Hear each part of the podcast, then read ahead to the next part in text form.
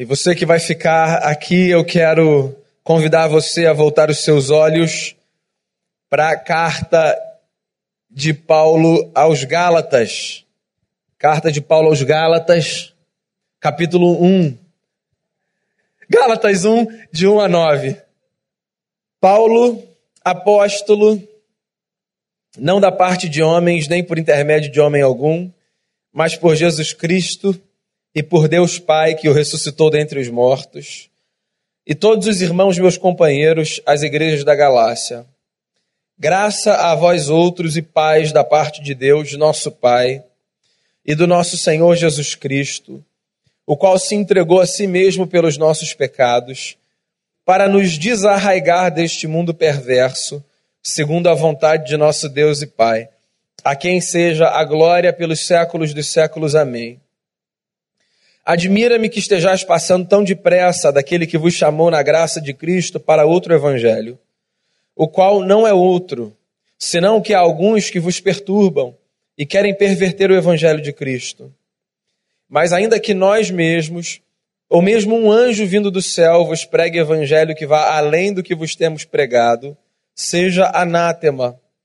Assim como já dissemos e agora repito, se alguém vos prega evangelho que vá além daquele que recebestes, seja anátema. Senhor Deus, que a tua palavra encontre no nosso coração espaço para florescer, frutificar, que ela transforme a nossa vida, porque assim nós cremos que nós podemos ser transformados pela palavra do Senhor. Então que seja assim, que o que a gente ouvir reverbere dentro da gente e produza frutos e que a gente reflita que a gente reflita sobre a história, sobre a vida, sobre a nossa postura e sobre a importância de Cristo na nossa caminhada. Que o Senhor nos fale. Mais uma vez eu oro pedindo perdão pelos nossos pecados. Em nome de Jesus. Amém. Eu tenho a sensação de que ser livre está entre as coisas que nós mais desejamos. Todos nós temos muitos desejos. Semana passada, por exemplo, falei sobre um desejo que nos é universal e que eu chamei de o maior desejo que nós temos, que é o desejo de amarmos e de sermos amados. Pois eu acho que esse outro desejo, o desejo de liberdade, está entre os nossos maiores desejos. Talvez o segundo, o terceiro, eu não sei. O adolescente, por exemplo, diz que não aguentava mais ser criança porque ele não tinha liberdade. O pai e a mãe controlavam tudo e agora ele tem um pouco mais essa sensação de que ele é livre. O jovem adora quando recebe o pagamento do seu primeiro salário. Que ele diz: agora eu vou poder, com liberdade, usar o meu dinheiro para o que eu quiser. O adulto faz questão, por exemplo, de dizer que a sua casa é o seu espaço comprado com seu dinheiro, ou o aluguel é pago com seu recurso. E ele diz assim: aqui na minha casa eu sou livre para fazer o que eu quiser, para me comportar como eu quiser, para relaxar. O idoso, por exemplo, diz que ele já está velho demais para ficar preso a alguns códigos sociais muito, sabe, enfadonhos e que agora ele tem liberdade para agir do jeito que ele quiser, sem, sem se preocupar com o que os outros vão pensar ou deixar de pensar. Ou seja, em cada fase da vida a gente descobre uma outra faceta da liberdade que motiva a gente, que cativa a gente. Talvez você se identifique ou tenha se identificado com algum desses períodos, ou se lembre de alguém. Nós desejamos a liberdade como um bem precioso, como um tesouro. E a carta de Paulo aos Gálatas é um tratado sobre a liberdade. Se eu tivesse que escolher um tema para definir essa carta, que é uma carta majestosa, eu diria a carta aos Gálatas é uma carta sobre liberdade, que é, parêntese, um dos temas mais necessários e um dos temas mais difíceis de serem tratados num, tema, num tempo como o nosso. Porque olha só, falar sobre a importância da liberdade, não só cristãos hoje falam, eu acho que essa é a bandeira levantada mais alto hoje. A bandeira da liberdade. E ela vem sob o discurso de ninguém me diz o que eu tenho que fazer, ninguém precisa dizer se é certo ou se é errado, porque afinal de contas eu sou livre. Nós cristãos também zelamos pela liberdade, mas nós concebemos a liberdade de maneira um pouco diferente da maneira como ela tem sido tratada hoje em dia. E eu quero passar os nossos encontros de novembro aqui nos domingos de manhã, pensando a partir dessa carta sobre esse tema tão importante. E o meu ponto de partida nessa manhã é o que eu considero ser a notícia mais fascinante de todas as notícias que alguém pode receber. E a notícia é a seguinte: nós fomos libertos pelo Evangelho de Jesus. Então, para a gente, liberdade começa com a experiência da libertação que o Evangelho nos traz, e é daí que eu quero começar as nossas reflexões. Você já deve ter percebido isso, talvez por uma questão didática, nós dividimos as nossas histórias em capítulos. E os nossos capítulos são: uns são bons, outros são regulares, outros são péssimos. Algumas páginas da nossa história, se nós pudéssemos, nós arrancaríamos. Alguns capítulos são complexos demais, são feios, outros são belíssimos. Nós tentamos colocar em evidência os capítulos belos e, se possível, fazer sumir os capítulos feios da nossa história.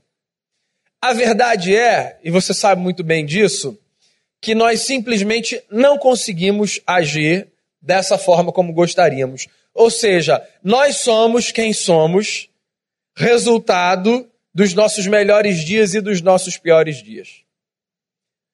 Por que eu estou falando isso? porque a maneira como Paulo começa o texto mostra como Paulo, mesmo sendo Paulo, também tinha que viver na sombra dos seus capítulos ruins. Paulo escreve aqui de uma forma que nenhum outro apóstolo escreve no Novo Testamento. Ele diz assim: Paulo, apóstolo, não da parte de homens, nem por intermédio de homem algum, mas por Jesus Cristo e por Deus Pai, que o ressuscitou dentre os mortos. Não sei se você já reparou isso, Paulo está o tempo todo apresentando a sua credencial apostólica, dando uma espécie de carteirada. Dá até a sensação de que Paulo era um pouco inseguro. Não era insegurança, não. Imagina a resistência do Paulo ao escrever para uma comunidade ou a chegar em qualquer comunidade sendo ele o homem que ele tinha sido num capítulo anterior. Eu não sei se você conhece a história do Paulo. O Paulo, antes de ser o Paulo, era o Saulo. E o Saulo era um problema. O Saulo era um sujeito que, pelo seu zelo religioso, vivia para encarcerar discípulos de Jesus de Nazaré. Deixa eu fazer um parênteses aqui. Zelo religioso não é necessariamente uma coisa boa tá? Zelo religioso pode fomentar neurose, loucura, perseguição, obstinação negativa. Em nome de um zelo, pela nossa leitura e pela nossa experiência religiosa, a gente pode transformar a vida do outro no inferno. Olha só que loucura. Então, o sujeito tem certeza de que ele recebeu uma carta para trazer o céu para a terra, mas ele não percebe que, em fazendo isso, às vezes ele transforma alguns pedaços da terra no inferno. Porque o Paulo, antes de ser Paulo, enquanto era Saulo, fazia exatamente isso.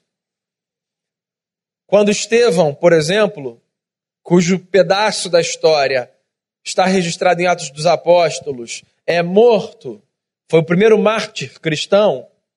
Quando ele é morto pela sua fé em Jesus, ele é morto com a anuência de Paulo, Saulo à época. Uma das principais autoridades religiosas judaicas naquele contexto.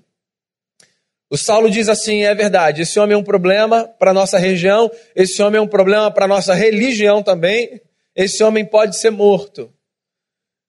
E aí, esse homem chamado Saulo, numa viagem, enquanto ia cumprir mais uma missão de colocar cristãos atrás das grades ou de matar cristãos, ele tem uma experiência com Deus e ele cai no chão e ele se vê cego por uma luz que brilha mais forte do que o sol.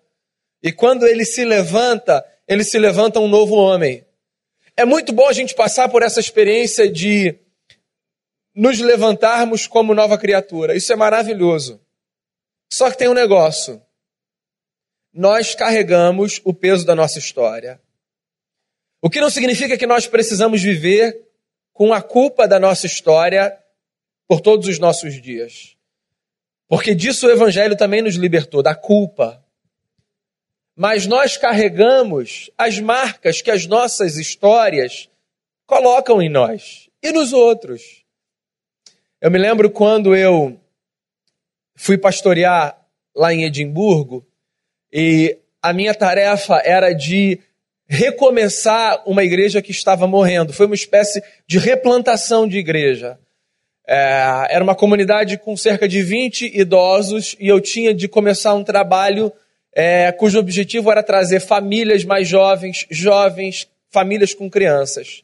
E a gente começou um trabalho na nossa casa, uma célula, durante a semana. E o pastor com quem eu trabalhava um dia disse assim: Daniel, eu quero mandar um jovem nessa célula com quem eu tenho contato. É, ele é uma pessoa boa, ele teve alguns problemas na vida e ele tem algumas questões psicológicas. Foi exatamente essa expressão que ele usou. E eu disse: bem, não tem problema, manda, vai ser uma alegria receber ele lá em casa. Eu pensei: ah, questões psicológicas, né? O Caetano Veloso já disse: de perto ninguém é normal, todo mundo tem. Vamos lá. Daí esse camarada chegou e quando ele chegou, algumas pessoas conheciam a sua história. E houve assim um certo desconforto com a presença dele. Mas ninguém falava nada. Sabe aquele negócio que tem uma história no ar e você não sabe o que está acontecendo? E o tempo foi passando. Ele era um camarada doce. Aí um dia, alguém assim com muito cuidado falou assim: joga esse nome aqui no Google, quase como informação secreta. Daí eu joguei. E aí veio a história dele, né? Ele sofria de um quadro esquizofrênico. Alguns anos antes, ele quase tirou a vida de um primo seu por causa de um surto que ele teve. E ele foi é, levado para um hospital psiquiátrico, onde ele ficou alguns anos em tratamento.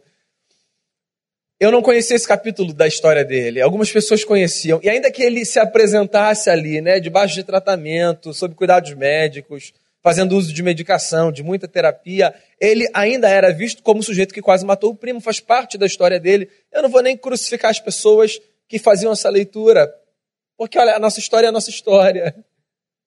Somos quem somos, com o que de melhor fizemos e com o que de pior fizemos. A gente precisa aprender a reorganizar a história e deixar o que não foi bacana e minimizar os efeitos disso. Mas nós somos quem somos. E o Paulo o tempo todo tinha que dizer: Eu sou Paulo, eu sou apóstolo. E não foi homem que fez isso, foi Jesus que fez isso. Leva um tempo para algumas marcas da nossa história passarem. O bacana é que elas podem passar. Você sabe por quê? Quando o Evangelho nos transforma e nós somos nova criatura, outras marcas vão surgindo. E aquelas marcas vão perdendo força. E ainda que elas façam parte da nossa história, elas vão ficando num canto. Porque outros elementos da vida começam a florescer e ocupam espaço e ganham força. E é por isso que a gente não morre de angústia. Porque a gente pode olhar para a nossa história e dizer: tudo bem, tem aquele negócio ali que foi ruim, mas que bom que Deus está fazendo de mim uma nova pessoa através de Cristo Jesus. O Paulo era esse sujeito, com uma história. Mas ele escreve para a comunidade da Galácia porque ele está preocupado com aquela gente. Qual é a preocupação do Paulo? A preocupação do Paulo é a de que os Gálatas não estivessem percebendo o perigo que estava estabelecido no meio da comunidade. Eles estavam abandonando Deus. Então você imagina uma igreja recebeu uma carta de uma autoridade religiosa, que a igreja reconhece como autoridade, e a carta, no seu teor, diz assim: Queridos, vocês abandonaram Deus. Vocês são uma igreja, mas Deus foi deixado de lado.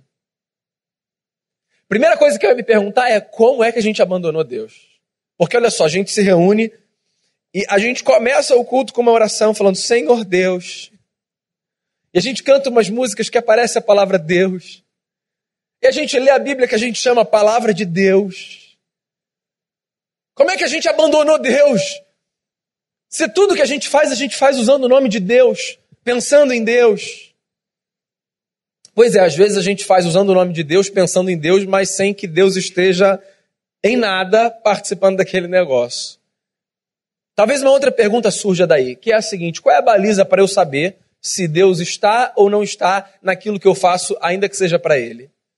Como é que eu percebo se a minha caminhada é uma caminhada com Deus ou se é apenas uma caminhada onde eu cito Deus? Paulo dá uma dica aqui para gente. E o que ele diz é o seguinte: vocês estão abandonando Deus porque vocês estão abandonando o Evangelho de Deus. Então, a nossa caminhada com Deus passa necessariamente pela nossa fidelidade ao Evangelho de Deus. Existe um valor basilar que sustenta a nossa experiência com o eterno. E esse valor é o valor do Evangelho na nossa vida. Esse negócio é tão sério que Paulo diz assim: vocês podem cantar as músicas que todos os irmãos cantam, vocês podem se reunir no dia que todos os irmãos consideram sagrados, sagrado. Vocês podem fazer exatamente as mesmas coisas que todos os irmãos fazem. Se vocês abandonarem o evangelho, vocês abandonaram Deus. Existe uma mensagem que é o cerne da nossa história de quem somos e do que fazemos e de como vivemos. E essa mensagem, que é o cerne da nossa história, é a mensagem de que Deus enviou o seu filho, nascido de mulher, nascido sob a lei, para resgatar os que estavam debaixo da lei. Ou, com outras palavras, o cerne da nossa experiência comunitária é a crença de que em Cristo Jesus nós podemos ver Deus como Ele é e nós como nós devemos ser. Ou, em outras palavras, o cerne da nossa experiência é a crença de que Cristo Jesus nos redimiu da tragédia, da morte, do pecado e nos possibilitou viver uma nova vida. A gente vive a partir dessa esperança. Então a gente pode fazer tudo. Se a gente não tiver alicerçado nisso, a gente abandonou Deus, pelo menos da perspectiva do Novo Testamento do apóstolo Paulo. Acho que essa é uma pergunta que a gente precisa se fazer constantemente. Quão presente Deus está naquilo que a gente faz e na maneira como a gente vive? Qual é a ótica a partir da qual a gente enxerga o mundo? O C.S. Lewis disse certa vez o seguinte: Eu creio no cristianismo como eu creio no raio do sol. Não porque eu o vejo, mas porque através dele eu vejo todas as demais coisas. Então, eu queria pegar carona no discurso de C.S. Lewis e dizer o seguinte: o evangelho precisa ser para a gente as lentes a partir das quais a gente enxerga todas as coisas. As minhas relações precisam ser vividas a partir da consciência de que Deus me fez nova pessoa através de Cristo Jesus. A maneira como eu trabalho precisa ser vivida a partir da consciência de que Deus me fez nova pessoa em Cristo Jesus. Maneira como eu encaro a vida, o mundo, a política, o que quer que seja, o lazer, precisa ser através dessa ótica que eu tenho do Evangelho de Cristo Jesus. Isso pode parecer lugar comum, incorrer no óbvio, mas eu acho que num tempo como o nosso, nós precisamos ser lembrados dessa verdade mais do que nós imaginamos. Cristo Jesus precisa estar no centro da nossa história. Porque de outra forma, nós abandonamos a experiência de liberdade que o Evangelho nos traz. Nós cristãos acreditamos que liberdade é a possibilidade de você viver uma nova vida por causa do que Cristo fez para a gente. Por sinal, a gente precisa começar a discutir liberdade. Porque liberdade não é você olhar para as pessoas e dizer assim: eu faço o que eu quero porque pago as minhas contas e porque sou senhor de mim, e ninguém tem que me dizer o que é para eu fazer, o que, é, o que não é para eu fazer. Isso não é liberdade. As nossas conversas com liberdade precisam deixar bem claro o que significa liberdade e o que significa libertinagem. Você não é tão independente quanto você pensa. E a sua história está presa a um número muito maior de pessoas do que você imagina. Ou você não percebe pessoas sofrendo quando alguma coisa acontece com você? Ou você não se dá conta de que os seus atos reverberam num espaço muito maior do que você é capaz de supor, imaginar ou conceber? Nós não somos tão autônomos quanto gostaríamos que fôssemos e nem quanto nos imaginamos. E é por isso que liberdade tem mais a ver com viver com responsabilidade a partir dos valores que eu tenho, com a consciência de que eu sirvo um Deus a quem eu devo honrar, e com a consciência de que existem pessoas que eu preciso respeitar, do que com qualquer outra coisa. Livre não é o sujeito que faz o que quer na hora que quer e da forma que quer. Livre é o camarada que pode fazer qualquer coisa, mas que faz o que deve a partir dos valores que carrega consigo. Então, liberdade tem a ver com essa capacidade que eu tenho de andar para qualquer direção, mas dizer assim: existe um norte na minha vida. E esse norte é o Evangelho de Cristo. E quer seja no meu trabalho, quer seja na minha casa, quer seja nas minhas amizades, quer seja nos diálogos que eu travo na minha consciência comigo mesmo, Onde quer que seja, eu vou caminhar norteado pelos valores do Evangelho, porque aí eu vou experimentar a liberdade na sua forma plena. Paulo não estava brincando com isso. Porque olha só o que ele diz. Eu fico admirado que vocês estejam passando tão rápido daquele que vos chamou na graça de Cristo para outro evangelho, que na verdade não é outro evangelho, porque não existe outro evangelho senão que há alguns que vos perturbam e querem perverter o evangelho de Cristo. Daí ele fala assim: olha só, mesmo que nós, e ele está falando do colégio apostólico, ou seja, mesmo que eu, o Pedro e qualquer um de nós, e mesmo que um anjo venha do céu e pregue a vocês um evangelho que vá além do que o evangelho que nós temos pregado, que seja anátema Assim como já dissemos e agora repito, se alguém prega evangelho que vá além daquele que recebestes, seja anátema. Paulo está tratando de umas questões muito sérias aqui. E ele coloca toda a força da sua condição apostólica é, nessas palavras. Olha só. Mesmo que nós, que somos líderes, parêntese aqui, sabe por que, que o Paulo diz isso? E por que, que a gente precisa repetir isso? Porque tem gente que se vale da sua condição de liderança para dizer para os outros como eles vão viver ou não vão viver, como se Deus só falasse com os outros a partir deles. E como se eles não tivessem liberdade e capacidade de refletir por, por si que passos dar na vida. É, qualquer experiência religiosa que tire da sua vida o direito de decidir por si, a partir do Evangelho, o que fazer e como caminhar, e que entregue nas mãos de uma terceira pessoa, seja essa pessoa quem for, a responsabilidade de decidir por você, de dizer para onde você vai e como você vai viver, sai fora desse negócio, porque esse negócio é prisão. Ainda que com nome religioso. Experiência religiosa não tem a ver com dar a terceiros, quaisquer que sejam, o direito de decidirem tudo por você. Na verdade, não dá a terceiros o direito de decidirem ponto por você. Onde é que fica o espaço da experiência da liderança religiosa? Fica no espaço do conselho, da caminhada conjunta, das ideias trocadas, da oração feita, da admoestação, da autoridade que é trocada na relação e pelo reconhecimento de que sim, existem pessoas que ocupam institucionalmente lugares que são lugares de condução de uma comunidade. Não passa daí. O Paulo está dizendo, mesmo que eu, como um apóstolo que sou, diga para vocês alguma coisa diferente do que Cristo Jesus disse, que seja anátema. Ele diz assim: olha só, e se isso não for suficiente para vocês, mesmo que apareça um anjo do céu, como crente gosta de anjo, né? Desde dois mil anos atrás. Tem um fascínio com esse negócio, né? Então, se aparecer um anjo, acabou, é Deus. Você está lá, você quer uma resposta, você está buscando direção para sua vida.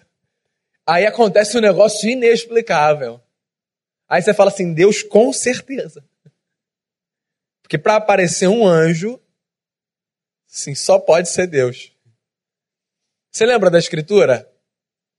E mesmo Satanás, assim diz a palavra, para enganar os eleitos, essa é a expressão que o autor do texto usa, se disfarça de anjo de luz. Tira a experiência sobrenatural e a leitura sobrenatural. Vai para a leitura das relações humanas.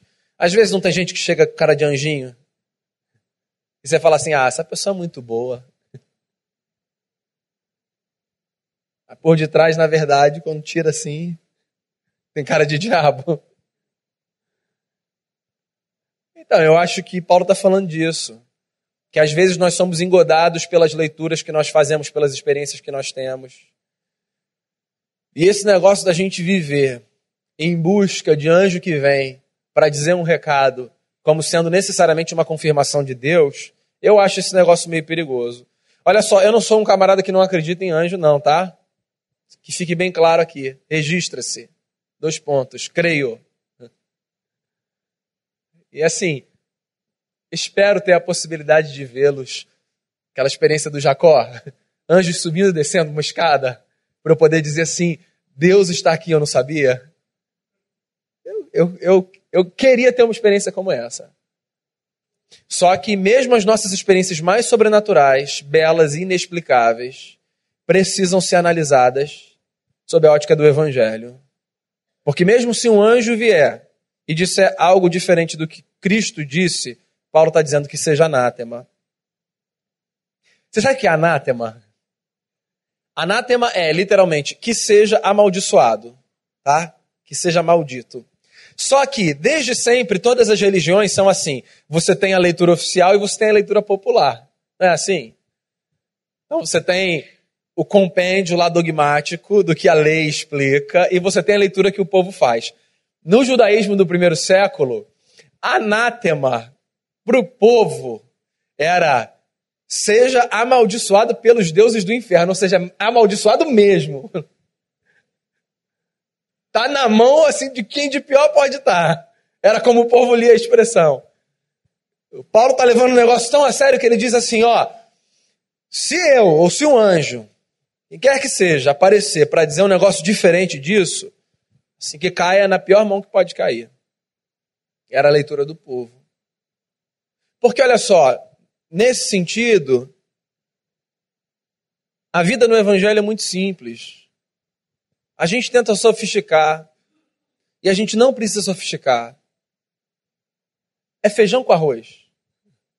Jesus morreu na cruz para perdoar os nossos pecados e ressuscitou ao terceiro dia, e está ao lado do Pai, e reina sobre vivos e mortos, e virá nos encontrar ou nos chamará para si, o que quer que aconteça antes. A partir disso a gente vive. Essa é a nossa fé, essa é a nossa esperança. Ah, mas eu ouvi que tem uma corrente que tem os 99 passos e que tem uns. Jesus morreu na cruz para perdoar os nossos pecados e ressuscitou ao terceiro dia e está à destra de Deus Pai e governa sobre vivos e mortos e virá para nos buscar ou nos chamará para si. Ah, mas eu ouvi que se eu fizer, Jesus quer que eu repita. É isso, o Evangelho é isso, e a gente vive a partir disso. Então, quando eu me encontro com você, eu preciso me encontrar com você a partir dessa plataforma.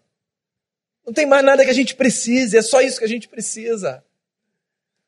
E quando a gente tenta trazer mais coisa, é como o João Alexandre disse numa canção: é a gente ficar te tentando remendar o véu que Jesus já rasgou.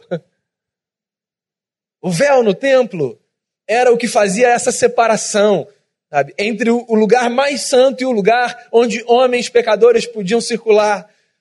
E aí o que os evangelhos dizem é que quando Jesus morre, naquela sexta-feira, de cima para baixo, o véu se rasga, você sabe que esse registro de que o véu se rasgou de cima para baixo, ele é um registro muito forte.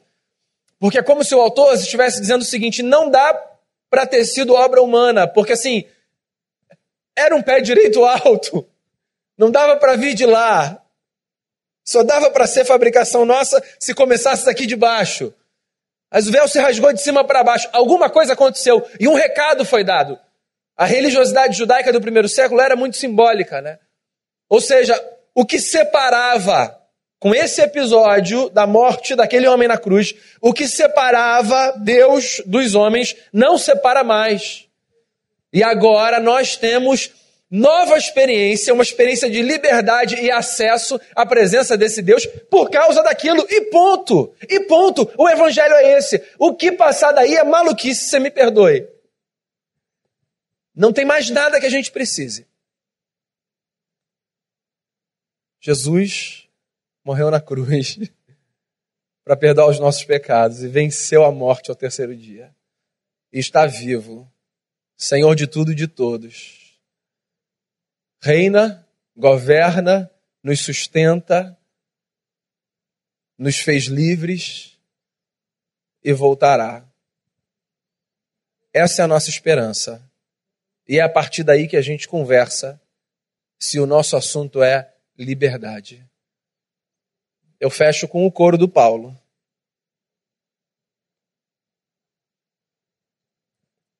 A esse Deus nós damos glória pelos séculos dos séculos. Amém.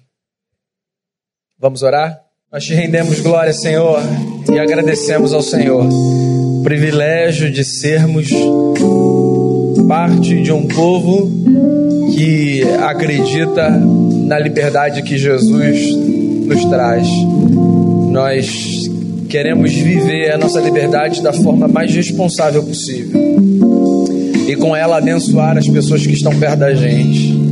Que a nossa liberdade não seja motivo de ferida na vida do próximo, pelo contrário, que a nossa liberdade seja liberdade para fazer o bem, para amar, para abençoar, para edificar. E que no que depender de nós com a nossa postura de vida e com o nosso discurso, mais pessoas experimentem a liberdade que o Evangelho de Jesus traz.